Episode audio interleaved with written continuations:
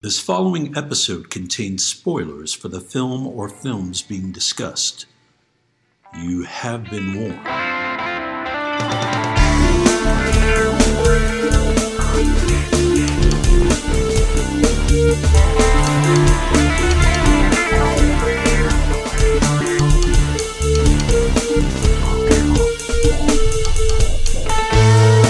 We all remember the big moments in the movies we see. The big set pieces, the famous dialogue, the twists, the naked times. But film is an entity made up of hundreds of little moments that either make them special or relegate them to obscurity. We are here to talk about those moments. Welcome to Movie Microscope. Kick it movie microscope.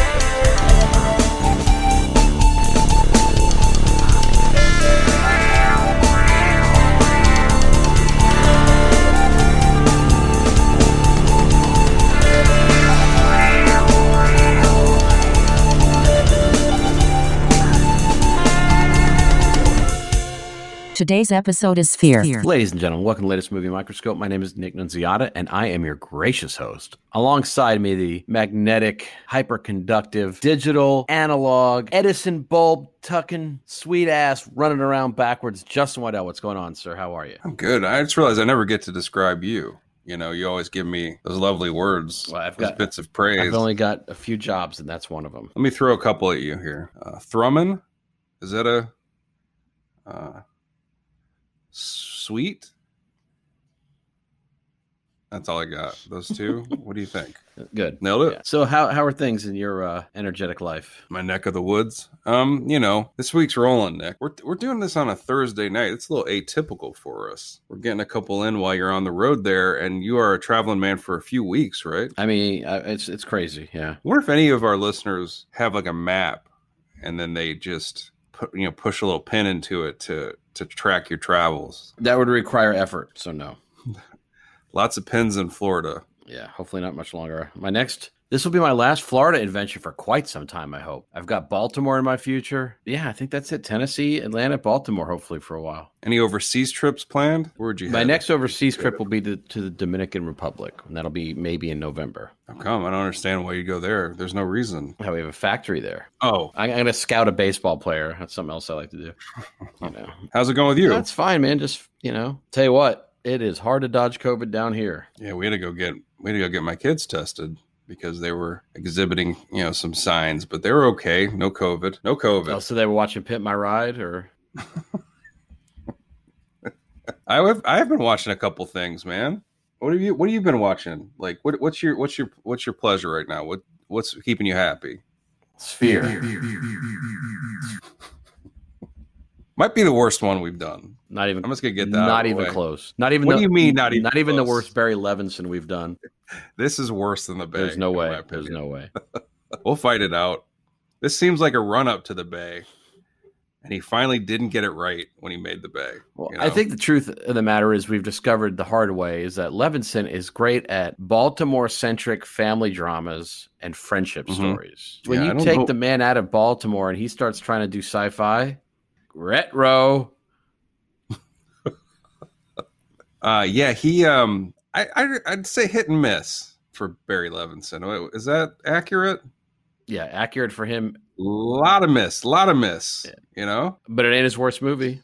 Neither is The Bay. swinging wildly at the plate.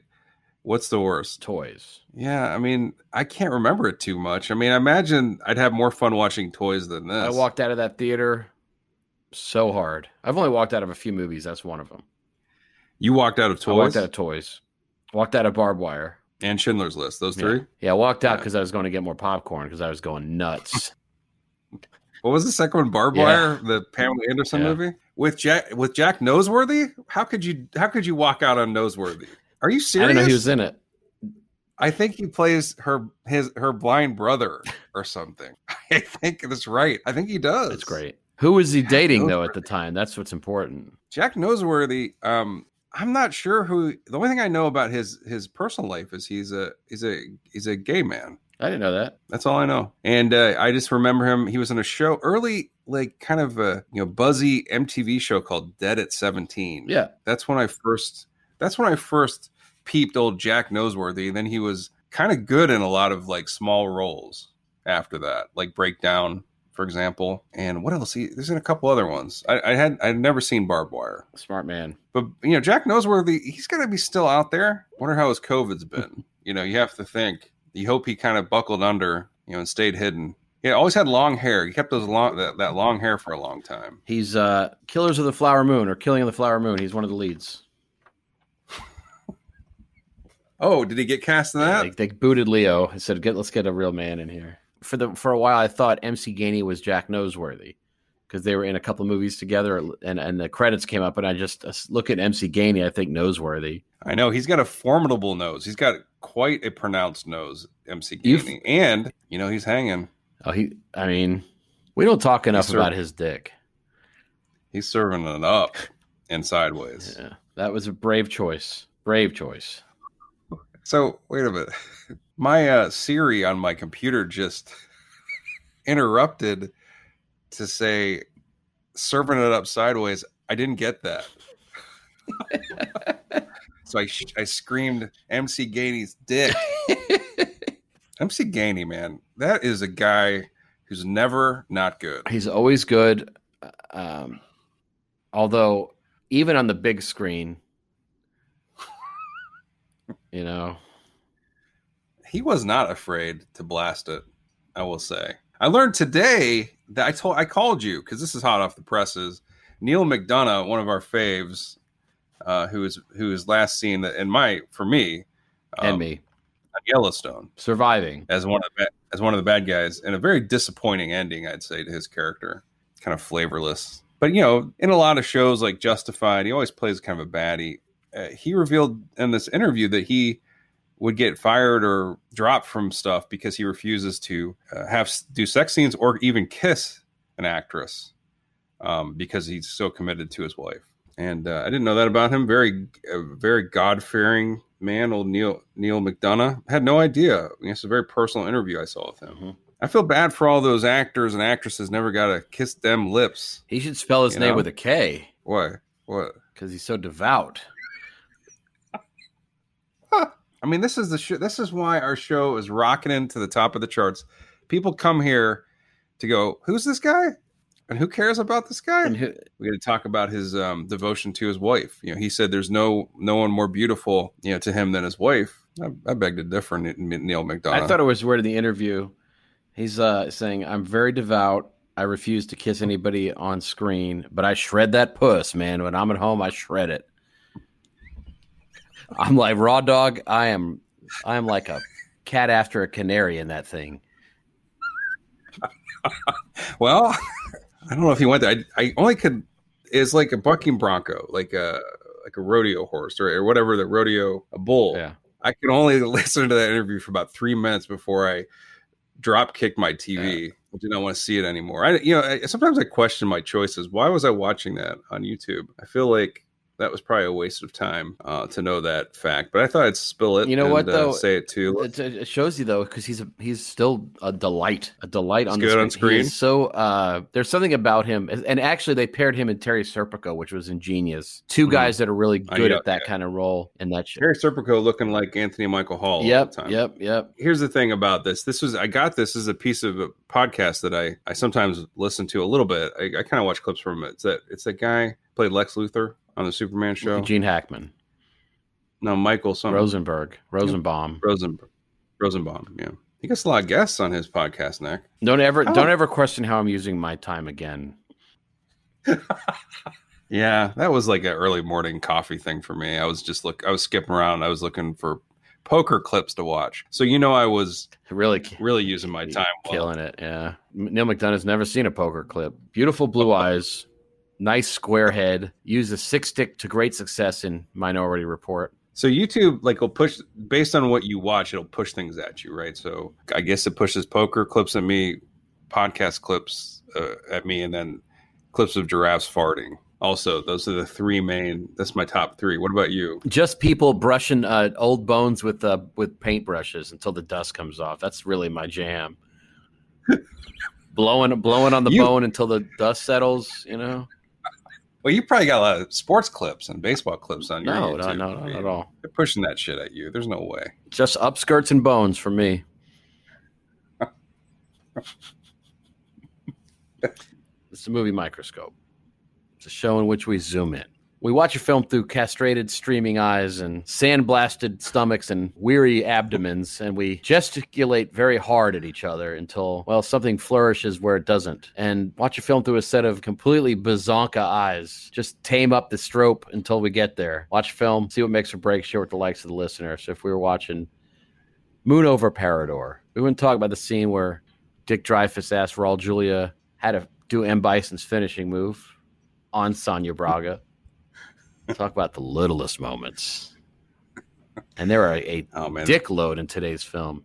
Sphere. I never watched Moon over Parador. You, I know it's hard to you and the majority of Earth. That's Dreyfuss and Beachwear. That's that's right? That's one of Mazursky. those It's. Mazursky stuff. Mazursky in this, huh? Mazursky's still kicking it, right? Like he's still out He was in uh, he was in Into the Night. He was one of the terrorists in that movie. into the night. Uh, yeah, yeah, the John Landis Yeah. movie. Or Yep. wait, Jeff Goldblum Has, and Dee um, Dee Pfeiffer. Mm, not Dee Dee. Oh, the okay, the, her lesser known sister. That's a fun movie, kind of. You don't like that I love movie? Into the Night. I remember. Love it. Yeah. You do? Do you remember the movie that was very similar to that movie starring Charles Rocket? There's a movie that has the same kind of feel to that movie. That is a rare starring role for Charles Rocket. I'll leave you. I'll let you bring up his his Yeah, suicide. he took himself out. that's what you- he did. I always liked Charles Rocket, and I always thought he was kind of good and stuff. And anyway, that's a movie I, I just kind of remember because I always connect those two. I don't know what it's called. Well, Into the Night was a Um, bomb. I can only imagine the Charles Rocket film was a huger bomb. Well, I mean, one of the things that you, how you know it's a bomb is because Charles Rocket's the lead, right? I mean, try, I'm going to look it up. How do you have that name talking. and not be a megastar? It's a great name. I'm going to zoom in real quick. Not his actual name. I don't know if you. His name is Ed Rocket. I just remember that there was a Hmm. guy named Milt. Milt was like the henchman of the the villain of the movie. And Milt will cut your balls off. I remember that line from the movie. Into the night. This being Milt, I remember that as well. who else is Who else is in that? Is was Raimi in it too? Yeah, No, there was a whole group of Raimi. directors. Is Ram? Is it too early for Raimi to be in it? Sam Raimi? it Sam. Raimi wasn't it? I think it meant Ramis. No, it was like Mazursky and uh, And Landis was in Yeah. it. He put himself in it as one of the bunch of other assholes. Maybe Dante. From Clerks. Don't. Down Twisted. Does that sound right? But let's move It's got to be down twisted. Albert Pyun. And my boy. Carey Lowell. It's um Richard Gere's Bay, right? Courteney Cox, early Courteney Cox. That must be it. Uh, when a level-headed waitress decides to help her shady friend against her better judgment, she becomes a target of a deadly international gang of thieves. Or after a priceless, priceless relic, a bumbling stranger helps her. I guess played by Charles Rocket. I thought he shot himself. Worse. Way worse. Yeah, you looked that up, huh? I was looking up his movie. Yeah. So, what's your relationship with Barry Levinson's Sphere? You know, I've always avoided this movie. I think I don't think I've seen it. I probably have seen part of it on TV, but this movie had quite a stink about it when it came out in theaters. If I remember correctly, I I know it was a bomb, so I think I just never ventured out to see it. I'm sure you were there opening night. It absolutely was. This is a movie that kind of should, you know, underwater sci-fi horror should hit a lot of your buttons. Well, right? it, came out too late. Like this, this book was a big one for me. It was. I think it. I mean, I haven't read it since I was in high school, but it was my favorite Michael Crichton book. was it really? Yeah. I, I- I mean, I read Jurassic and I read an Andromeda Strain, but I think, and then I also read Rising Sun, which is a movie he or a book he wrote, Yeah. right? I think those are the three I read, read by him. So I never read. Sphere. I've read I've read nearly everything, and I remember that that book was monstrous. But I think the Abyss took a lot of its thunder, and uh, the a lot of the ideas were in it were were stolen. I think from other you know in later things, but they took too long. They took a decade and a half, I think, to get that movie made. It was good. It was one of those hot properties for a long time, and then in the wake of Jurassic. Park, they're like, well, let's fuck it up real quick. Yeah, I still found Yeah. stuff to like about it then because you're right. It's underwater. It, there's a cosmic element to it theoretically, but um, and it features you know our, one of our favorite action heroes, Dustin Hoffman. Dusty. No, it's interesting because this movie, it, I'd say almost every reveal, like everything that they attempt to explain, is it just makes the movie worse, which is rare. I think you know sometimes like that's where you get your energy from. Some of the reveals it propels the movie. Forward. You know, and, and you know, a lot of times reveals do disappoint. It's rare when every reveal disappoints. I, it's not it's it's not easy to do. I, I I think it's it's a virtue of this film is that it really completely misses every landing spot. And not only that, not only do they miss what was so great about it is they it's ludicrous. oh, it's uh, You're thinking these were grown people making these decisions and still doing it. and you got Dustin Hoffman who is delivering a performance that is just like his character on the page must seem how to describe it. He's kind A of miracle. he is like an an action hero, right? But Dustin Hoffman, he like took that and just even underplayed everything. You know, like he and then at, at certain points he screams in this, which is the best It's part. of the absolutely film. the best part of the film. Worth seeing for Dustin Hoffman's low energy screams. He panics uh, in the ocean. Uh, like anybody would in that situation, but he panics hilariously. Yeah, and it, this funny. There's this Um, one moment in the film where I'm watching, and I'm just imagining what Oscar winner, Hollywood legend Dustin Hoffman. He's he's in a, a probably a very cold water tank on a set, pretending there are snakes attacking him, climbing on pieces of metal to try to get out of the water. And there's nothing. I mean, it's the most uninspired set piece. And and this guy, he's he's got to he's got to be thinking about. I don't care how bad I need this money. He hit his head and that scene you're talking about. He hit his head for real underwater, and they kept it in. I read that piece of trivia. He really knocked it on like a on a table, and he was because he's going for that syringe or whatever on the remember Yeah. like the doing something down there. But anyway, we'll back up. Well, this movie it's kicks the off. biggest part Oh, of his body. his head. Yeah. Yes, he does have quite a noggin. He uh this movie. Okay, well let's even before that. Who's in this film? Well, you got a, a Did we mention- biochemist played by Sharon Stone. You have a mathematician Mhm. played by Samuel L. Jackson. You have an astrophysicist played by Liev Schreiber. You have a psychologist played by Dustin Hoffman, and then you have the support team led by Peter Coyote with little Queen Latifah action up inside, yeah, and Marga Gomez. and then Huey Lewis in a non-pissing acting role. Yeah, I, this would be a good bar trivia question. What movie kicks off with Huey Lewis piloting a helicopter? Yeah. you know, something like that. Like, uh, Um, what film features Hollywood elite Dustin Hoffman and Huey Lewis? Huey Lewis, man, his acting career that is like a, that should be like someone should write a book, a little Forrest Gumpish. His acting career, work with somehow work with Robert Altman, Yeah.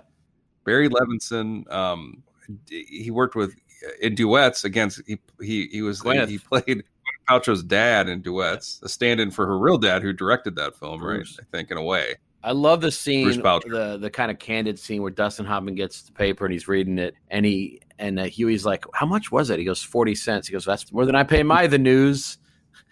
I mean, Huey Lewis in and out, right? He flies in there and leaves. He, he- he's not in the movie. He doesn't get killed. He doesn't even get a. He just he he's he scoots on out of there. But they sent him to helicopter he- school for five weeks. Huey Lewis. Speaking of someone with a big head, But speaking of someone whose hair has never changed, kind of like remember everybody thought he was in Die Hard for a long time. That guy, look- that one of the terrorists looks like Huey he Lewis. He does look a little bit, except uh, uh, Yeah. nowhere near as much charisma. What Huey, I wonder what he's doing these days. I know he, he's having trouble. I think Throat- he had some kind of problem with issues. throat. Yeah. Can't sing that well or can't sing anymore. I don't what what's going on with Huey. Man, he did have the voice of an angel too. Yeah, I mean they kept it spinning for a long time. I had a few Huey Lewis in the news cassettes Big back fan in the of sports or Fore. I probably had both. What was before sports? I know that was their big I one. can't help. But "Do You Believe in Love" was on the previous album. I remember that. That was my first initiation to them, and I love that song. And that was before sports and before Fore. And there was something else that was before sports as well that I liked. We'll have to go through them all. Anyway, so so we get you name the cast, and this movie kicks off with this flight, and Dusty Hoffman is asleep in the helicopter. He's napping on the way to this um, this place that he doesn't know why he's he's headed there. This place uh, in the ocean doesn't know where why he's been called to do this. He thinks there's been a crash. Mm-hmm. When he gets there, Peter Coyote kind of reveals to him what Well, there's a damn U- there's a damn UFO under the well, they water. spent a lot of uh, uh, an unfair amount of time with uh, Dustin Hoffman talking about how he's late for this to, to talk to the survivors of this crash because he's usually called upon when there's a crash to be mm-hmm. a you know to counsel these people and they really Right. try to string the audience along the, the the same audience that bought a ticket to Sphere, at the movie about spaceship. Well, I mean, they do a little bait and switch at the beginning. So he meets his team, and you know, come to find out, he the reason that they have assembled this team, this ragtag crew, including Sharon Stone, who used to go to therapy with Dusty, he wrote a paper on what to do when you know an alien comes to Earth, and he named his crew, like he called his shot, right? He just kind of, and then he reveals later because everybody's confused, like why are they all there? He says, "I just kind of filled in the blank with names. I was, I was Yeah, spitballing, he did like Alien Craft Mad. Libs. yeah." And so they're all there, which leads to the majority of the team's death. well, that's not true. It leads to the majority of the people that were there in the first place death, and then and then also a couple of the other characters. One I don't want to see die, and he does. Yeah, uh, and it's funny because Hoffman's character from the absolute beginning of this film is a complete loser. He just sucks. You still He's- love him though. That's how he's good he is. neurotic. He's useless. He's he's just a big nebbish. He is, and he and he's jealous of Sam Jackson, who's got a bigger brain than he does. And but the thing is, when it comes down to it, he got some hero moments in him. I'll leave that the other characters really don't have. I'm gonna see what Sharon Stone was up to when she made this movie. She was coming off of the remake of Diabolique, It's a Jeremiah Chechik film. guy who it's the same guy who did the Avengers, Yeah, and then he uh, then she went to um, the Mighty, and then she went to Gloria, which is a remake of Gloria, right? and then So- she said, "Let me cut my hair and and really work it weird." She does have short hair in this. Good zoom in. But you know who has the most beautiful hair in this? Uh, other than Peter Coyote, You nailed it. Peter Coyote's got some lovely hair in this. He's seen it all. You know, Peter Coyote's seen it all. He's playing the same character from ET in this. Seen it all. yeah. He, except he, for one, I, I, I, I cannot believe his character doesn't turn out to have some sort of ulterior motive to destroy the ship or to, you know, he's actually he's kind of a steadying influence on this crew. Granted, he makes some hard decisions, but he's not nefarious. He's actually a pro. He is, and I, I think there's some confusion in the movie. There's stuff that's cut out, but Sharon Stone, um, there's a little bit of Peter Coyote doesn't understand why Dusty Hoffman brings her along because she's a, she's had some drug issues and she in the past and an attempted suicide. and attempted suicide. So Peter Coyote is frowning upon that. Sharon Stone doesn't like that her character, and and so there's conflict there. But later she doesn't trust him for some reason, and we don't really know why. They don't really go into it. and I don't remember from the They book. probably got probably got cut out. This is a very weird performance for her. She's almost hard to watch sometimes. I think she's a little too fragile. She's very earnest. too fragile. She's very earnest. I think she really tries hard in this because she's working, probably psyching herself out a little bit, working with a, a legend like old Dustin Hoffman, who is completely phoning it in here. So while she's doing like overworking and overthinking, he is doing almost nothing. But lov- lovely um, Liev Schreiber is doing his all, and Sam Jackson is useless for a good portion of this film, but has moments of brightness in it. Yeah, he's got some. Um, he does some good charismatic stuff at the beginning, and then he has to he has to play possessed kind of later on, and Yeah. it, it sucks. One of my bit. Favorite egg was- eating scenes in film, though. and the scene that and that scene super designed to look like Alien. By the way, I mean it must that must have been the uh, Levinson's They're intention like, there. well, let's let's do Alien, but instead of a chest burst, let's have a nice plate of eggs. Instead of a chest burst, let's do a Heimlich maneuver. That's what that's what went to the Heimlich. The funny thing is, and then the reveal. Here's the, here's the for another example. The reveal for that whole setup and the reveal to the Heimlich maneuver is all is just such a weird letdown. they're put into the submersible and there's this little scene where they they all have helium voice which is kind of fun De- they're, they're decompressing right from the trip down there to the alien ship. They have they have, they have helium voice and helium voice, and some of this movie is improvised, believe it or not, which is a weird like the thing Like I the learned with the IMDb sphere. trivia. Let me I like here. I like it I like it because uh, it's it's cute it's funny although it's unrealistic that one of them would have to explain why your voice changes with helium because that's sort of a layperson's everybody Mhm. knows that and then Sam Jackson I was obviously embarrassed um, in that scene because he only has one little line of dialogue it's the best line of dialogue but it seems like he felt like he was embarrassed by it there's a funny part though when they're going down and there's all these sounds and Coyote drops this huge huge zoom on them he said those noises you're hearing are the pressure is the pressure attacking the integrity of the sub. There's a scene. I thought that was interesting. There's a scene where Olive's character, this stuff's happening, and he says, "I'm." He's like, "I'm loose. I'm loose," and then something hits the sub or some loud bang. Goes, "I'm tight." Yeah, there's a, there's a little bit of innuendo. There's I'm some, uptight, I'm there's some funny innuendo if you listen to it. There's a scene where Coyote says, "This will take us from a wet to a dry environment." Been there, baby. Well, let's talk a little bit about the spaceship that they're all investigating. They're this is huge. This, the spaceship they realize from the coral surrounding it, and it's I guess it hadn't been discovered before, but it seems like it's been there for 300 years, right? That's Yeah. the that's the confounding question is how they never come across this before, but it, it seems to have just showed up. But the coral around it and all that stuff, it seems to indicate it's been there for 300 years. I don't know. I'm sort of picking up on what they're what they're saying. But they get the crew. They're going to go knock on the spaceship's door, try to enter it. That's the big plan. And they're all kind of freaking out because they don't really have the backgrounds for this. And they're kind of mad at Dustin Hoffman, who kind of conjured up the team. There's a little excitement. Liev is very. There's this fun little con- kind of competition between him and Sam Jackson. They're they're about who got their first doctorate earlier, and there's a they they want to be the one who gets the the big reveal, the big claim to fame on on discovering what this is, why this is. So there is a little bit of a sense of discovery there, and it's funny because there's a scene where they are kind of going off about their education and how young and pre- precocious they were. And Sam Jackson's Yeah, character reveals he went through puberty at age 18, which is rough. One thing that's interesting is like so we always talk about basic instinct and how Stone was really good in that and how Michael Douglas felt pressured to to like look good and like kind of be a man, like to be like her equal and to he got work done. Dustin Hoffman didn't have that same worry for this. Like one of his lines early on is they they're in those those big like, you know, underwater astronaut suits. I don't know what they call them, diving suits or whatever. And he wonders if he can pee in it can I can I pee in this? And you know, I wouldn't necessarily call him like a strapping hero in this at any point. His big scene where he actually does something is he's he's figuring out a code, you know, that has been um, confounding them for a while. But he doesn't. Does he have any other?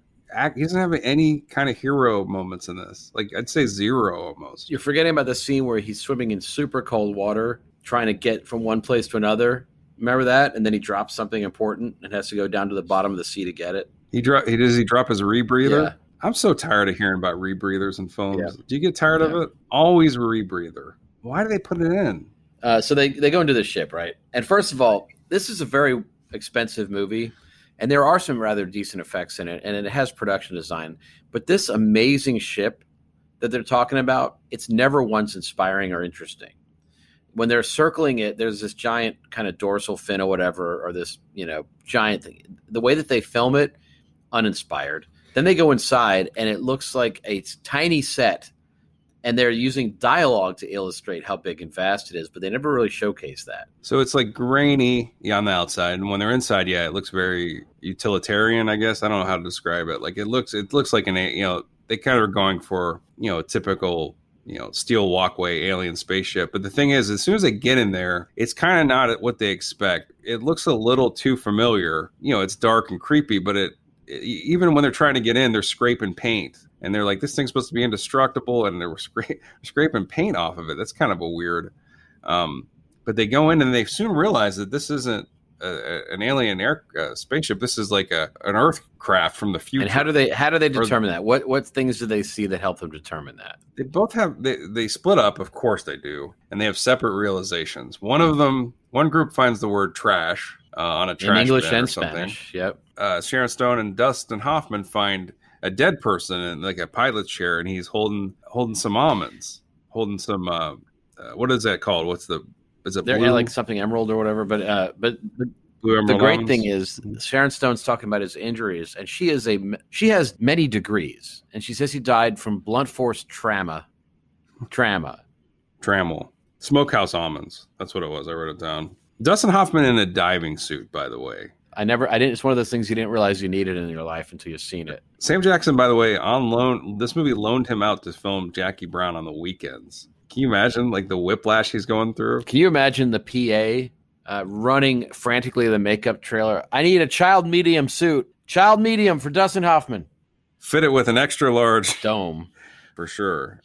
They figure out the ship's coming at them from 2043, Nick. They think. Not too far away from where we're, we are at this point. And they realize that there is the reason that the ship is there. They they do there's some kind of CGI display that they activate which is the, that the um, most that's the visual centerpiece of the entire film right there And Dustin Hoffman shakes his head at it, like when it starts, because Sharon Stone plays it scared, like she's nervous that the CGI display is happening. And then he kind of waves it off. But anyway, turns out the ship hit an unknown entry event, which maybe fumbled itself into a black hole and ended up back on Earth. It doesn't really in there. don't really know what happened, but they do soon discover something in the ship that is alien, A, a sphere. a goddamn sphere. Hmm? They call it a perfect sphere, which was what they kind of hoped was going to be like the headline on the newspaper when the movie came out. A perfect sphere, Richard Roeper.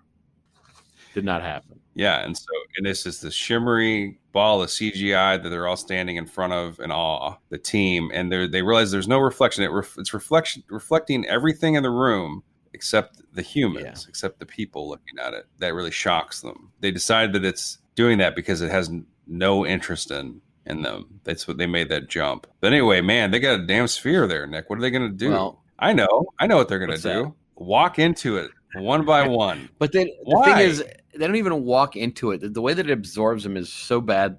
It's bad to look at, and it doesn't make sense. So the movie is very interesting because they have a scene where Sam Jackson, it's just, it seems like he walks into it, and then the rest of the movie you find out through the grapevine that the other characters walked into it too. They hide that. From Well, you us, see Dustin. Hoffman actually, his reflection go into it. later. and but no uh, Late- bef- later. but before all the hubbub happens with the others i mean we see dustin when he when he's kneeling there trying to help sam jackson we see him appear in the sphere and it's obvious that that's when it gets him should have Oh, been a oh, mystery I didn't. I didn't see. I didn't see that part. one of the worst lines of dialogue happens in the scene where they discover the sphere though Oh, is it perfection is a powerful message? no it's sharon stone saying you know what a zen master would say if he saw this this ball What? wants to be caught i don't think that's what a zen master would say I don't know I don't think. that. First of all, a Zen Master would say, "Why the fuck is Dustin Hoffman down here?"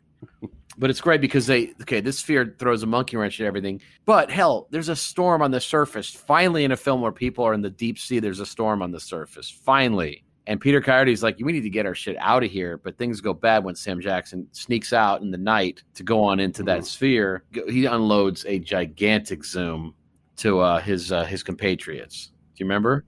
What? Mm-mm. Better break out your five day deodorant pads. So Mm-hmm. the cool thing I, I learned is that there's such a thing as a five day deodorant pad. Did you know that there's several, sh- a couple shots in this of Dustin Hoffman, Hoffman flossing? I did not notice that. And do you wonder if he is flossing as Dustin Hoffman does in real life, or did he think about it and go, I think this is how my character Norman would floss differently than Dustin Right. Hoffman? You know, were you picking up Rain Man vibes from Dustin Yeah. Hoffman in this? Yeah. Do you ever think he ever shook that role completely? I don't know if he was acting. Also, Norman. Mhm. I know.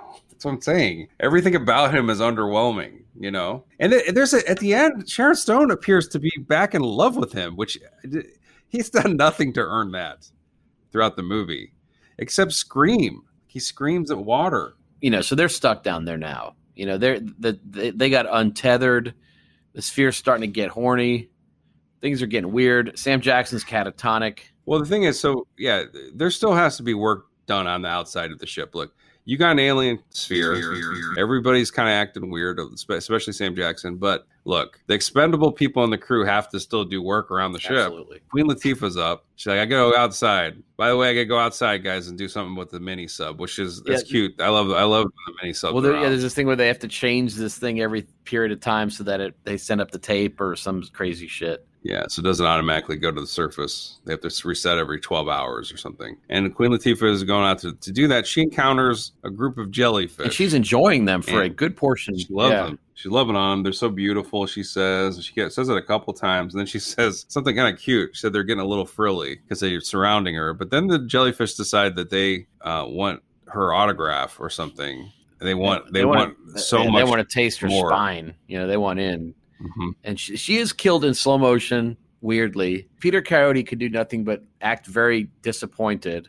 And Dustin Hoffman looks like he's reading the newspaper while she's suffering her last moments. One of the lesser experienced deaths I've ever seen. And you know, there's a scene that they talk about that they deleted where they pull her uh, body aboard back onto the ship, and then they all group pee on her to try to save her life. And then Dustin Hoffman has to ask if it's okay for that as well. But she's done. So they they have a little um, a, a recurring shot in this where they have like a morgue on the ship, or at least a place where they put the body bags. They always return to that room as it fills up with more and more. Yeah, and then we get to see a, a weird wet Queen Latifah dummy for a second there. We do. They they do an autopsy on her, which involves pulling jellyfish out of her face. And then Sharon Stone makes a huge discovery during this. What? That, that jellyfish isn't God's creation. Oh, Some, she ain't wrong some about you'd that. expect to hear from a scientist. Sam Jackson has slept through the murder of, of Queen Latifah, awakens, Mhm. and is thrilled for breakfast time. You can't wait to eat. And that's where this alien scene comes in. I feel like it's very set up like the John Hurt, uh, you know, classic shot where in Sam Jackson. So you know, you, you just have a feeling something bad's going to happen. You know, Sam Jackson's already kind of acting weird, too excited to be have been ingested by this sphere and spat back out. Won't tell everybody what he saw in there. Everybody's curious, and he's eating. He's eating. He's going nuts. Him and He's he's, like going over every ingredient that Dustin Hoffman used in there, like tarragon and shit like that. for some reason Dustin Hoffman says, "Hey," he gives hands him a plate, and Sam Jackson said, "Oh, this onion rings. I love onion rings with my eggs or something." You know, like he's so thrilled that they're onion rings. He pops one in his mouth. Dustin Hoffman says, "No, no, that's, that's calamari," and he starts to have like it looks like he's about to burst. Like he's he freaks out. Looks like something's going to happen. Like he is that it's going to kill him. And so then old Liev does the Heimlich, and you're like, what's going to happen? Is it going to explode? Is it going to turn into a creature? Is Liev is going to get impaled by some barnacles shooting out his back or something? No, Clears After his he- throat, gets rid of the machines He- in there. He said he didn't like. He doesn't like. Uh, see, he doesn't like uh, squid. End of scene. He doesn't like. End it. of scene. No, it does set up something later on, but I'm just saying that there, it's just a, kind of a letdown. Doesn't like squid. But then the the opposite of a letdown happens because this movie, look, once again, many many millions of dollars spent, huge adaptation. They probably spent a fortune for the rights, so we get to meet the big bad. And what is the big bad's name in this movie? Jerry. So they start to speak to the alien presence, and it reveals that its mm-hmm. name is Jerry, and it talks like it's speaking in a Dr. Seuss book or a children's book or whatever. And it, I got to admit, it's it's kind of cute for a minute, but its name is Jerry, and it gets goes from cute to being pretty shitty quick. Yeah, they cut the Stone's face when it reveals its name is Jerry, and she overplays it, and she looks horrified. like it's not the right reaction. Dustin Hoffman's got the right reaction. He looks stone, like he looks dumbfounded. And then someone says the alien sounds like an idiot. And Alien then, don't like then, that. You know, you know, and then someone reveals that it sounds like it's talking to children. That's why it sounds like it's an idiot. Like they're so far beneath its its you know its level. Um, anyway, so all that happens. I think it's Dustin Hoffman. He says, "I come in peace." Always wanted to say that. I think it was uh that's uh Oh. Says that. Yeah, so Ted, who is Liev Schreiber's character, does a lot of the heavy lifting there. He's kind of doing a lot of the science talk. He's doing a lot of the mumbo jumbo, and he's also kind of the only person in the film that seems to be enjoying themselves, seems to be trying to make the material work, and he's rewarded. Yeah. He's rewarded for that. So then it's about Levinson checks his watch and he's like, you know, what? it's time for another crew member to get killed, so we can really ratchet up the tension in this bad boy. Sends a another character outside that you don't care about, or you don't know this. She just kind of out there. Stone and, and Dustin Hoffman uh, stumble upon her pulverized She body, had weird teeth. I remember that. She had weird teeth. and they look in her. You know, Stone clutches her, but she's like kind of just boneless. And they show her foot, and it's got like this pink weird stuff coming out of it. It's, it's she's a mess. She's, She's done. like- she goes, "This is like Jennifer Connelly from Mulholland in this." And Levinson's like, fuck, man, you know, this scene is working, but I need something just to crush it. I'm going to drop some sea eggs on everybody. I'm going to drop loads and loads of sea eggs from like a, a, giant squid Yeah, this is that you can't giant. see. There's giant shape showing up on the sonar. And they're, you know, and they, and they were like, you know, what if we, we'll get a giant squid in here that they, they have to run from? He's like, what if it's giving birth? What if it's them? dropping eggs? Well, as long as we get to see this creature at some point, he's like, "Well, we're just going to show you eggs." And how many eggs you want, Barry? Should we get like, you know, 20? I, I- no, Thousands. 30 Mm-mm.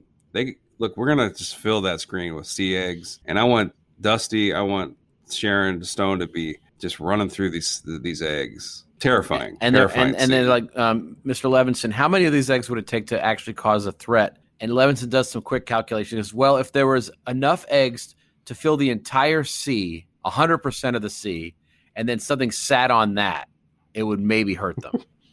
so you know in alien they used eggs to quite a effect you know those these eggs they, they birth some some bad boys man and they and they and they pounce upon a face you know what these eggs do Cholesterol. zero they don't do anything they just drop They bounce gently off of things. I think at one point, like someone, I think someone steps on one of them, and like a little tiny squid pops out. That's it. Those those things don't factor. It's just raining eggs. I'm about to throw eggs at Barry Levinson for this scene. about to egg his house. I like the fact that he he thinks first of all, You think you think if anybody ever egged his house and he was like been there. True fan out there? Some no, he's like someone's uh, complimenting my work here. Yeah. one of my favorite scenes. Yeah, he did this kind of shit in the Bay. That's what I'm talking about. You know what I'm saying? Like this is the kind of the terrifying stuff that he was coming up with in the Bay that just just falls flat, doesn't work. But things aren't going well. This giant squid shape kind of threatens the facility. There, there's Mhm. some concerns. They start to have some instability there. Things start to go bad. Mhm. They have to they have to th- run around this place, getting wet, getting weird. Door, doors are shut and electricity's happening.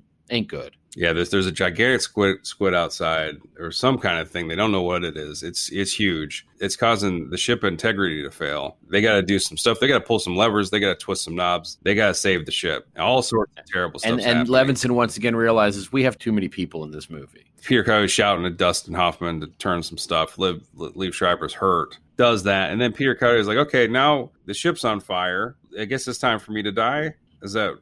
And so he, yeah, he gets cut in half by a door. Yeah, he doesn't enjoy the door. And then Liev Schreiber is heroic, and then he is a piece of metal grating falls on him, and you're like, oh, good, he's okay. And then from beneath, fire launches up and cooks. roasts him, cooks him. But here's the thing: uh, he Dustin Hoffman was also knocked out in that scene, and but not completely unconscious. Liev Schreiber is pinned to the floor, about you know, in, in in certainly some broken bones, probably trapped, and this fire is about to consume him. And he tells Norman. He shouts for Norman to get out of the room because he doesn't want his friend to get hurt as before he dies. He, he he actually pulls a hero move in this. Dustin Hoffman, of course, doesn't even have an eyebrow singed from this scene, and he later reveals that he could have helped his friend, but he panicked. Yeah, of course, during all of this, Samuel L. Jackson is enjoying a novel. It's a it's a rare. It's one of the. It's a subtle novel that has nothing to do with. No, but that's the whole thing. Is this novel part of what this movie starts to tell you is these people influenced by the sphere are conjuring their worst fears uh, to life, or they're they're manifesting them. And Sam Jackson is a uh, reading Twenty Thousand Leagues Under the Sea, and he's always been terrified of that book and can't get past a certain part with a gigantic squid Right. the movie starts to hit insane levels around this part. Like it, it's just bad. Well, I do point, love it because they go back to Jerry after this fiasco, and Jerry is Hmm. really grumpy that um, some of the people aren't there anymore. And then he, he he says, "Bring back the entity Ted," which I thought was adorable. it's very cute. He was humorous. It says he likes. He even likes uh. Yeah, he's like, right. "Bring back the entity Ted," which is sort of like "You will not be saved by the god plutonium" from Prince of Darkness. It's got a similar timber to it. But then we get some more action sequences with our with our little our, our little cute guy, little Dustin. Well, I want to say this. I want to put a pause because you you mentioned this great Jerry saying, "Bring back the entity Ted." He was humorous, and you know Dustin Hoffman saying he was dead is dead. I can't bring him back. But he gets it. This is. I don't know really understand if this is the alien talking or if this is just. You can tell me. Is it the alien or is it Sam Jackson's dreams pretending to be an alien through the computer? There is What- no alien. is it? It's it's Sam Jackson, Yeah, Sam Jackson, right? or So- it could be alien. no, it could be any Yeah. one of them at this point. Sharon Yeah. Stone, it could be. Yeah. So whatever's happening, he's getting a posthumous review here. He's getting a little bit of compliments from who, whatever's happening. Yeah. Because he never says bring back the entity Peter Coyote, not once. Did you like? It also says, "Did you like the giant squid?" Yes. well, it killed two people. And he Yeah, doesn't- I love it. Then he says, "Stop calling me Jerry." That's what he writes on this little screen. And there, I told Nick at the time, I was surprised that they played ominous music over there. Well, the funny thing is, is he says to stop calling me Jerry. They play ominous music, and then our hero pronoun- proceeds to say, "Jerry, Jerry," over and over again at static. Dust once again, Yeah. Dustin Hoffman was beside himself. He he had his body, his mind left his body. He's looking at himself from the ceiling at his acting, yelling at a screen, saying "Jerry" over and over again. It's insane. yeah, and then he's then then Dustin Hoffman it goes out to reset the mini. And what ha- he gets attacked by some cuties. He gets attacked by some sea snake, a sea snake, and he just can't. Well, he gets attacked by like deep sea fish as well, like little jaw, little angler fish with little cute snapping jaws. And he says he, his reaction as he falls to the sandy sea floor. He says, "Oh!"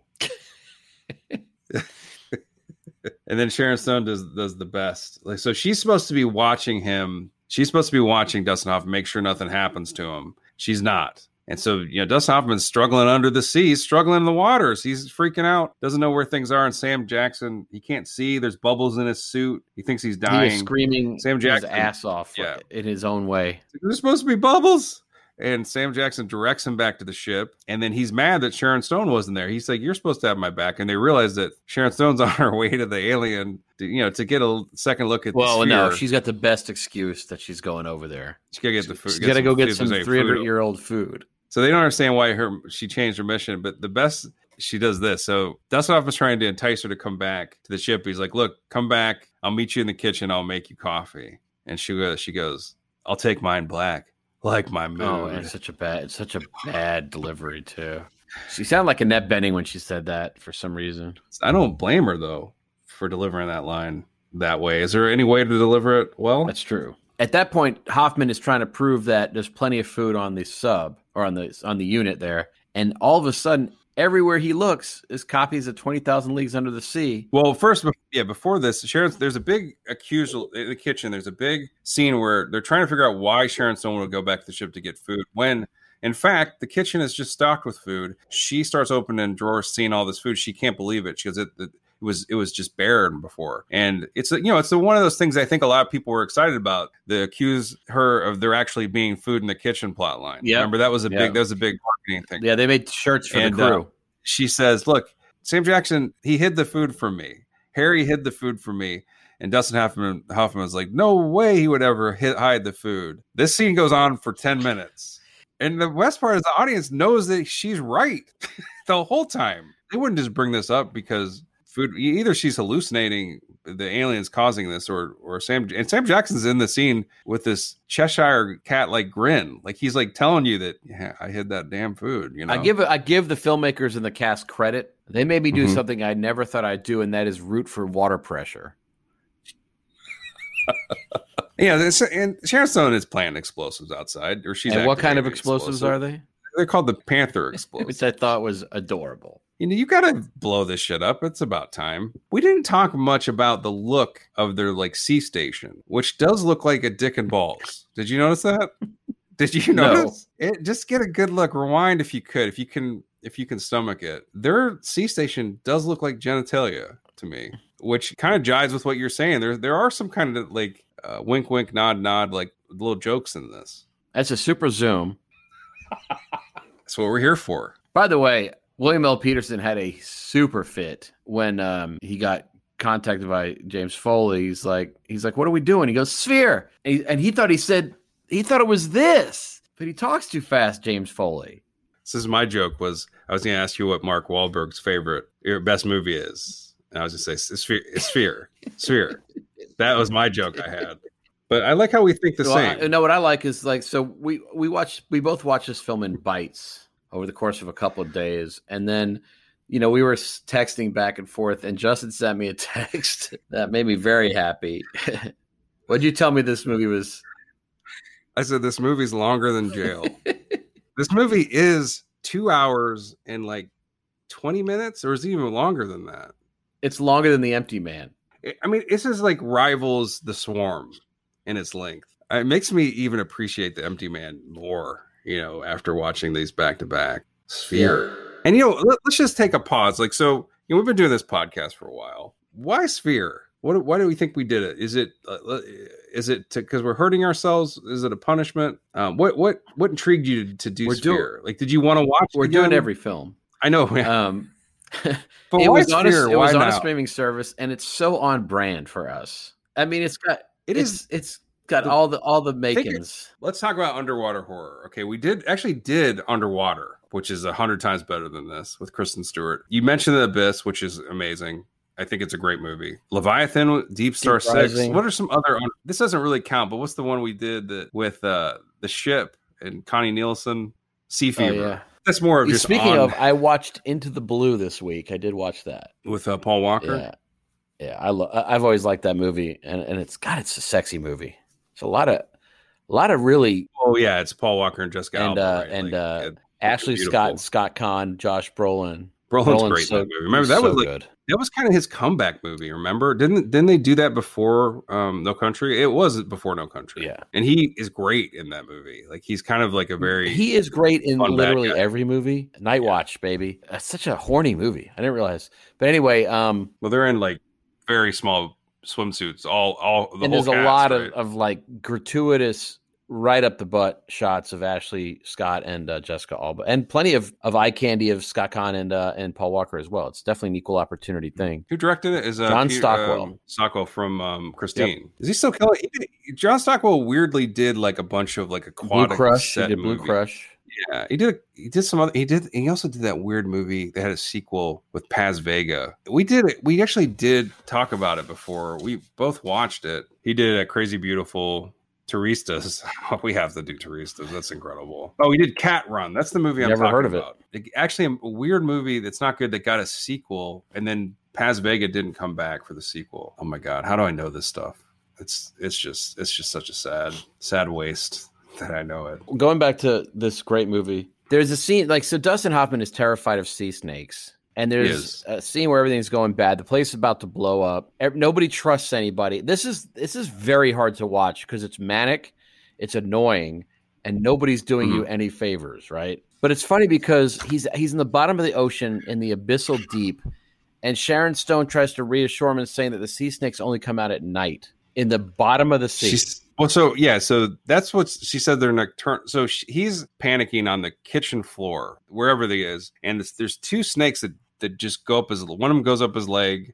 I think there's two, at least There's two. one, and it's all over him. He's writhing around the ground, screaming, and she walks in, cool as a cucumber, as a sea cucumber, and says just so cool, coldly that don't worry. She grabs him. Remember, Yeah. she grabs. I think there are. she him in a grabs him. She, goes, she says they're not. They're only poisonous at night. They're nocturnal or some dumb shit like that. Doesn't make any sense. And so then they then what? It, so that happens weird. And then they put Sam Jackson to sleep because they realize he's maybe manifesting some of the shit. And so they put him. They they drug him. They they put a needle in his butt. And then Sharon Stone decides to trick Dustin Hoffman and do the same thing. And she traps him in like a space and starts filling up with water. I what happened? What's going really on? tough to watch. And then he's supposed to plunge a syringe in himself, put himself. he to does sleep, scream he- an awful lot, though, so you get your money's worth there at least. And then there's he's isn't there sea snakes involved in that Yeah, scene and then too? we- like he starts Yeah, them. but then they realize they've got they've all got to get to this submersible. They got to team up. This shit squared away. They got to escape, and uh, and then we get a, a return appearance from one of the earlier members of the crew. Peter Coyote is um, Sharon Stone runs into half of him, looking all bloated from the water and dead. Poor guy. And she screams. You know, it's another little uh, Barry Levinson spice he's throwing onto Right. the movie there. A little, a little shock to the audience that uh, I don't know if they're still there at that point. Are they there? We Yeah, were. killing it. you know, Dustin Hoffman, several sea snake freakouts in this, and those sea snakes might be the cutest things in this film. They are adorable. And uh, I did, I was rooting for them a little bit. Certainly more energetic than Dustin Hoffman. There was a piece of trivia that said like the sea snake was like designed by someone from like one of the people in Linkin Park. I mean, it says IMDb. I don't know if this is all verified, but I mean, it's, IMDb also said that Levinson toyed with the idea of having Huey Lewis and Queen Latifah sing a duet over the credits. Can you imagine that joy? I hope so. I wish. What if they sang one of those songs that like detailed everything in the movie? Or like Yeah. if they were each singing from the perspective of one of the snakes. I'm chasing Dustin. I'm chasing Dustin too. Gonna bite his silly little fucking head. I don't know any of any of her songs. She has a song called Unity. She's one of her big songs was like a song called U N I T Y Unity. And then one of his songs, of course, is I Want a New Drug. That's a big one for him. It's hip to be square, which is the opposite of what the Sphere would appreciate. It's almost like an it's like almost It's like a hip- diss track. That'd be great if he if they switched the lyrics. It's hip to be sphere. I sounded like him a little bit. Hip to be. How was that a hit? Hip to be square. Huge roller skating song, I imagine back in the day. One of the things that they said the audience test audiences didn't like is that they rose too quickly from the bottom of the ocean, the the, the, the, the survivors, and then and survived. They didn't like. I think the movie says if you rise too quick, I think that's what happens, Yeah. right? You You get the Die. bends and leave the to the world, right? and so they they said test audience didn't like that that the, they that they had to slow that process down. I don't know what happened, but they they said they didn't like the fact that they rose too quickly to the to top side. And I was like, there's no way anybody would have cared. Like, there's no way. Who First of all, who's who's, the- a- that's the who's problem. asking for more? That's who's asking problem. for more? I, this movie needed to be longer. Here's my big problem. I would have said is that the heroes decide at the end of the movie the way to, that they're going to win is they're going to forget. They're forget like they all said, let's forget the sphere. They join hands and they say, let's forget, and they do, and they and then the sphere leaves. The actors have kept that vow, by the way. That's the that's the end. They're in a like a depressurization room waiting to be interrogated by the government and they said they're worried that in the future this will happen and you know they're supposed to be dead. They they they realized that there was I don't know what what's going on. Well, at Sam end, Jackson they says decided- early on that they should die Yeah. because if they didn't die, then then they wouldn't have had that unknown event because they would have known it was coming. I guess they decide that they still need to have the unknown event for some reason. So they decide they will they will forget the events of the film. They will forget what happened. They will forget the sphere. They do it. They say, "Let's think. Let's manifest our forgetfulness." I don't know what. It works, and then the sphere decides to launch itself from the bottom of the ocean floor straight up back to space. It's out of here. It's one weakness getting forgotten. Is that in the book? I don't remember.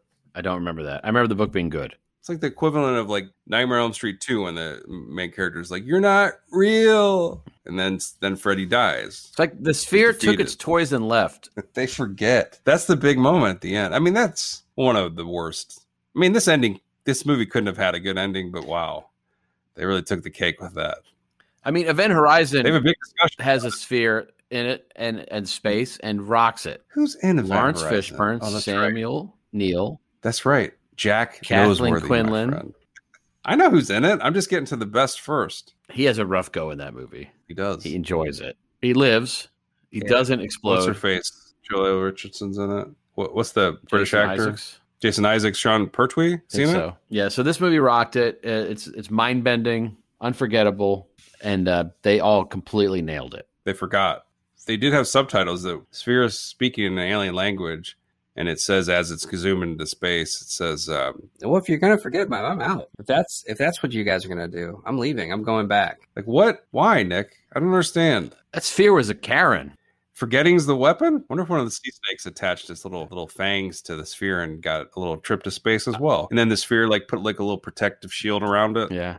so it doesn't die. I think Took it, it even worse planet. is the poor sea snakes are watching this orb float away, and they're like somehow a, a tear forming, even though they're underwater, a tiny tear forming on them as they watch their celestial godmother leave the leave the world. No, I thought you were talking about this. I thought you were talking about a sphere with a tear. I mixed, I messed up. I th- okay, you got it wrong. Actually, Billie Joe Armstrong designed all the creatures.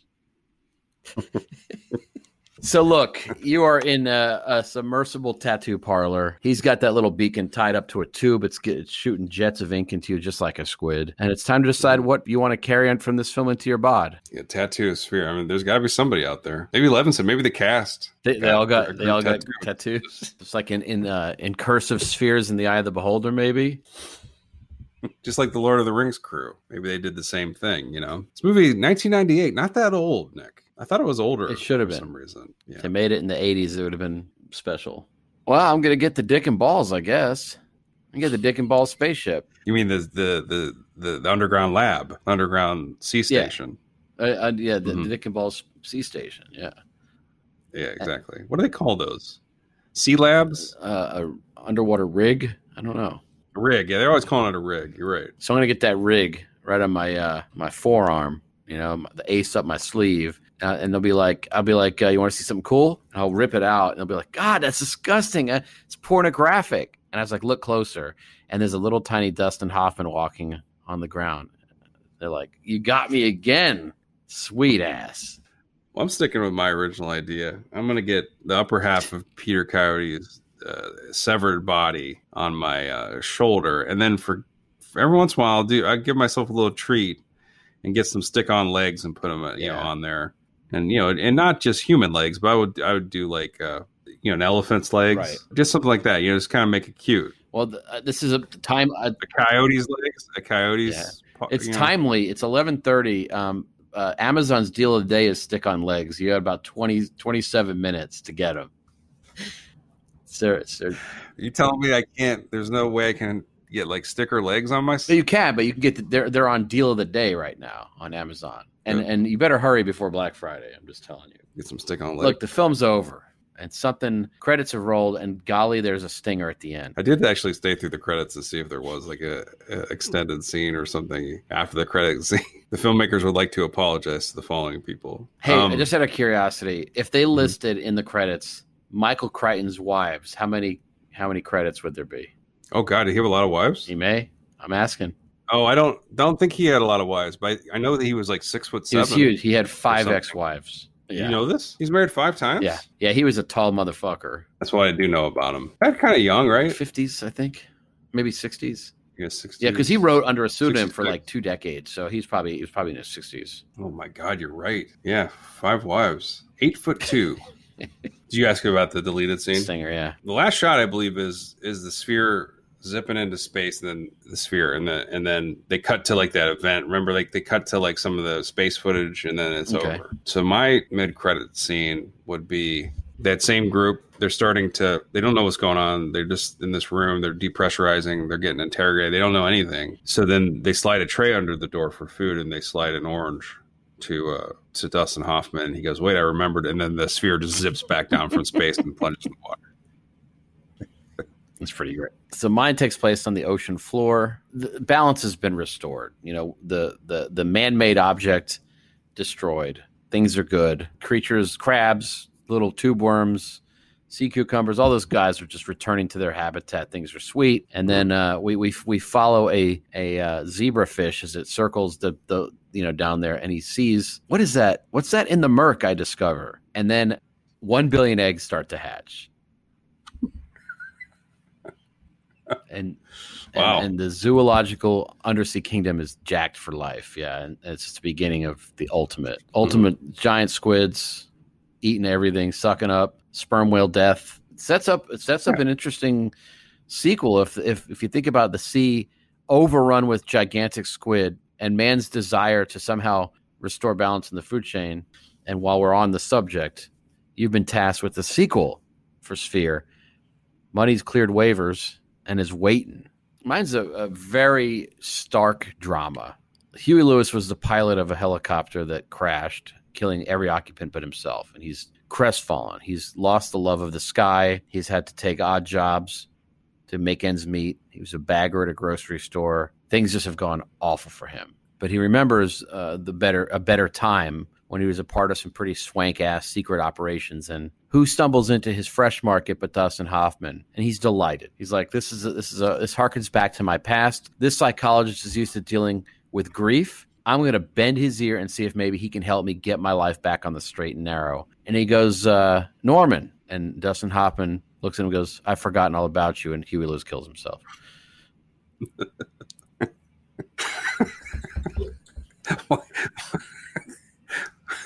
Oh, it sounds better than this film. I don't know, man. Like, what could it be? What could it be a good one? Like a sequel to this? I mean, they find a square, so they get it's, it's the crew returns. They don't remember that they went. They went down in the ocean before. They didn't, they know they were there. They don't know why they were there. They can't remember. And there's a ship there. Yeah, there's a ship down there with a huge, gigantic square in it. It's called Sque- the movie's called Squeer. Perfect. yeah, and they walk into that to start. This movie, I mean, did Crichton ever write a sequel to it? No. Like, was it a huge hit? The book was a huge hit. Yeah. and it, the book has to make a little bit more sense. it does. It was, no, it was, epic. at the time I was young and heavily influenced by what I read, but it blew me away. Mhm. It's like very eerie, I imagine. I just, it just, you know, actually, it was, it, it just felt mind opening. It felt like this really special, you know, because he had a way, like he was such a good populist writer that he did such a great job of taking scientific stuff and these big, these big kind of concept ideas and turning them into something pretty engaging. And I thought Sphere was like one of those things where it was a big idea, but it was palatable science fiction. So it wasn't like an Asimov or something where it's a little bit of gobbledygook. Very easy to get hmm. into. You felt smart. Didn't he write Disclosure Of course too? he did. And he wrote So, yeah, I Next, mean, and he wrote Micro, and he wrote Dragon Teeth, and he wrote he directed Westworld, Did he direct the sequel or the first one? the original. Did he really? Crichton? No, but he was like such a hit and miss direct. Like Disclosure is such a bad idea. Like it's just like, what if the what if a man was sexually? Remember, like what if the man was sexually harassed? That was his idea. I'm gonna write a Mhm. book on here about it. I mean, it's just like you know, Rising Sun was a bad, like a bad book by him. I thought too. I was. For, I remember the first day when it came out. I was at the bookstore racist. getting so excited. I remember the pages were that. You know, when those books that have the pages where they're each page is at a different length coming out, so it looks like Mm-hmm. Yeah. kind of yeah, Yeah, yeah. It was one of them. I'm a sucker, Yeah. man. I was a Well, sucker did- for everything he did. like I said, I I loved Andromeda Strain. I thought Jurassic Park was Pirate great. Latitudes, Yeah, he's prolific. Airframe, Timeline. Oh, that was he did Timeline. That was like one of his last ones. So was Airframe, right? I think Micro and Next were posthumous, and I know Dragon Teeth was, and Pirate Latitudes. Was Dragon Teeth fantasy? Dragon Teeth was like sort of a Jurassic Park. It was like about like a, a, a war between paleontologists, like them trying to fight over a discovery or something like that. and he did last. He did write Lost World. Right. Yeah, but it's nothing like the movie. Was- the book better? It's different. I Had mean, it- it had a different protagonist. I don't think any of the characters from the original were in it, except for the dinosaurs. Malcolm was in it, I think. You've been given the financing to have your own business related to Sphere. Money is wet, liquid as fuck. I'm I'm killing it. I'm I've I've got um, a food truck. It's called Sphere. Mhm. It's a round truck, and it pulls into you know breweries. And uh, our big hook is we only serve 300 year old food. So it's it's taken a while to get this thing off the ground, but finally everything's aged to perfection. Today's specials at the food truck Sphere. I have a 300 year old gordita. I've got a 311 year old crunch wrap. Taste it. You know, I've got a three a 317 year old funyun. I have a Star Crunch from about 400 years ago, and people are just shitting themselves. Honestly, all I do is I spray a little hair on them. I run through the kitchen with a fire extinguisher, shooting the ceiling, and let the sediment go down, make it look aged. You just pulled up. When when will the food be ready? And and you, and you slip. You say the chef is shooting the ceiling with a fire extinguisher. He'll be, it'll be ready in a minute. People do like to eat old food. Yeah, I mean, heirloom tomatoes. and uh, plantains. You know, get them nice and ripened.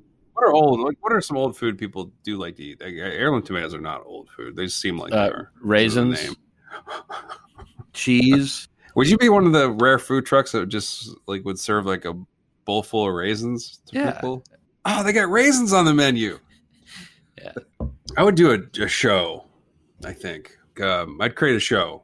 Like, you ever watch that Penn and Teller Bullshit. Fool Uh, Us? bullshit. I don't know that one. They have like a Fool Us show where magicians will go on and they'll do like a Right. trick, I've- right? Like amateur magi- magicians. And Penn and Teller are watching the trick, and then afterwards they have to decide if they can figure out the trick that they were shown. And it's called Fool Us because if they can't figure it out, then the person wins a prize or they win a trophy. And it's rare because you know Penn and Teller are very they're very good and very uh, well versed and practiced ma- ma- magicians. They they know everything. They've seen it all, Mhm. Nick, especially card tricks. And but sometimes they can't figure it out. And I would do the same thing. I don't know if I get Penn and Teller, but you know they might be up for it. Penn and Teller Fool Us Sphere Edition, and so then they would be sitting there in judgment as people came onto the stage and they try to figure out if the people had seen the movie Sphere or not from the way that they're Right. talking. This could be good. And so then you know you have to go up there and bullshit about the movie Sphere. And the thing is like it's that would be a tough thing because even if you've seen this movie, you might not be able to describe Right. what happens in it, right?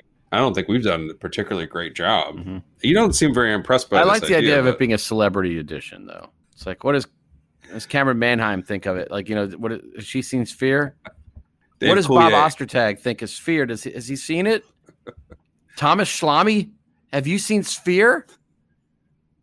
Please welcome John Stamos to the stage. Yeah. He's talking Sphere tonight.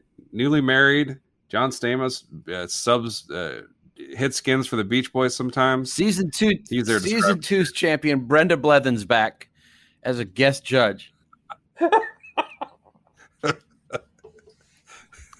we got Pete Postlethwaite Jr. here.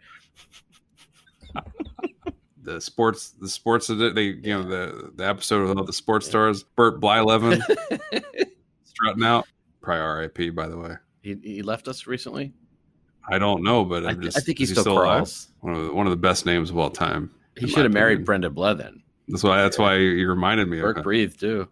All right, so look, uh, you're in the film. You've been interwoven into the fabric of, of Sphere. What role does your shape change?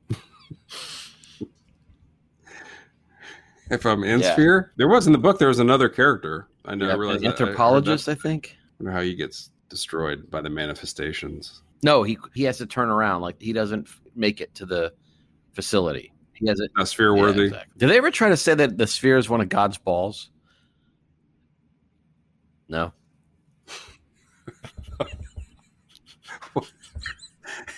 Ask that question with a straight face.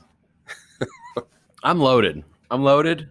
I Yeah. I am a publisher right on the coastline, and I have an army of speedboats and a diving bell, and I am half printing numerous copies of Twenty Thousand Leagues Under the Sea, and I am printing them faster than they could send me transfers of money, rocketing those bitches to the ocean floor just in time. Thousands of copies of, the, of this have half this book I've been printing, and I am loaded out. Tor Forge, go fuck yourself. Bantam, eat a dick. Doubleday, suck my fucking back pocket. Viking, go fuck yourself. Killing it. Penguin Classics, eat my shithole.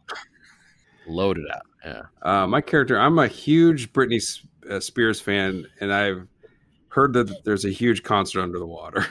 I mistakenly take a wrong turn under the sea to hear her latest.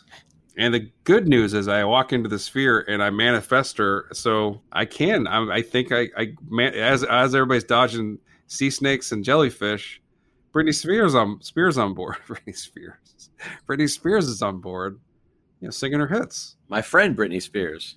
What do you mean? You know my Britney Spears story? I don't. No, no. her? I was in Los Angeles as one of my periods where I stayed in Los Angeles for a period of time, and I was at a Sam Ash music store, and I was shopping for a keyboard. The keyboard I actually still use and still have. And I was there, and then the the clerk tried to get me to leave, and I and I was looking at this like three thousand dollar keyboard, and I was like, man, I'm knee deep in this thing. We've been kind of going over it. He's like, all right, okay, cool. Can you just chill? They locked the door, and Hilary mm. Duff and Britney Spears are in there with me. Literally, we are the only three customers in the store. And Britney Spears, I don't know if she had a kid or whatever. She was looking at a child's piano, like this little child's piano. She was buying it for some reason, and so I she saw me there with tinkering around with this keyboard, and she asked my advice, and I helped Britney Spears and Hilary Duff pick out a child piano. Maybe they're buying for Dustin Hoffman. Yep. That's awesome. So they did they buy one? They did. They, take your did buy advice? one, and they were very nice. And I think, uh, first of all, I wasn't starstruck because I don't typically get starstruck unless it's you know Reginald VelJohnson. And they were, they, you know, I was just a regular guy, and they were just being regular people, and it was cool. Uh, let me ask you a question. Uh huh. Yeah, I saw her navel How was how was Hilary looking? swank, Come on. looking You gotta duff in this. Hilary looking duff. Um, I didn't know you never told me the story. I don't think I don't. I thought I told it. it on the old on the old show, but maybe not. But that happened. That really it. happened. That was pretty cool. Did you? You didn't end up buying? no, a I ended up dating I both of them though. It was cool. No, yeah, no, I ended up buying my. I bought my keyboard there, and Mhm. they had it. Um, they had it delivered to me. It, it was that much money. It was. It's. It was a the, the Korg Triton Extreme. Very. It's a 88 key monstrosity. Yeah, I still have. Still still use it. and you still use it. Did, did you get Hilary Duff's autograph on it? I No? will tell you that uh, in person, I, she was more stunning. Who? Uh, Hilary Duff. Yeah, they're both very. They're both very pretty. Were they in the movie Crossroads together? Is that no why they were? No, that was Ralph she was in the Macchio. Cross. Oh, my fault.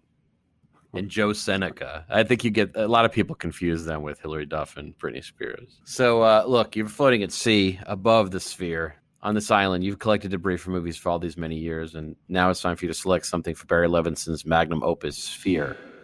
What do you take with you to that island? I mean, I'm going to take the helium voice. It's adorable. Yeah, I'm gonna walk around my island speaking in a helium voice. You know, just turn it on every once in a while. I don't know. Do I need the room or can I just take, the, take voice? the voice, I'll take the voice. and it's for you. Yeah, it's for me. My personal helium voice. We're not going to follow for banana tailpipe. That you're gonna just walk around doing quotes and shit like that. Yeah, just I'll just try it out and try to say cute things to it. Uh, Like, what it. are some of the things you would say? Such a good question. Like, if you had helium in you right now, what would you say? What's Nick having on this island? I can't do. I didn't know you had Lawrence voice. Kasdan with you. That's actually, actually not a bad Lawrence Kasdan. I backed into it by mistake. Yeah, I would take that. I mean, it's hard to, to f- figure out something to take from this movie that won't necessarily remind you of the movie. That's what the goal is for me. Because you don't want to be thinking about Sphere on that island. It's already. Hard Tough to enough. What did the uh, OS? What were they? They, It they was were like the some organization that was so secret, right? OSSO or something. Do you know what it stand for? Stood for? The OSSA. Oh shit, Sphere again?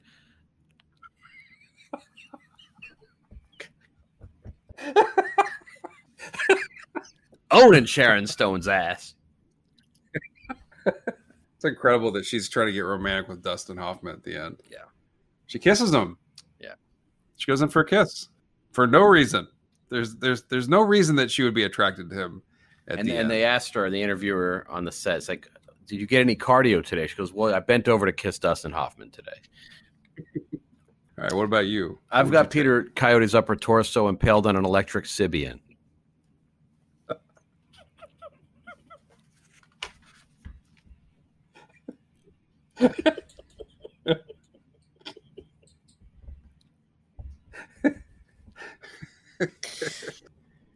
Grandpa, they talk about your movie on this podcast. You should listen.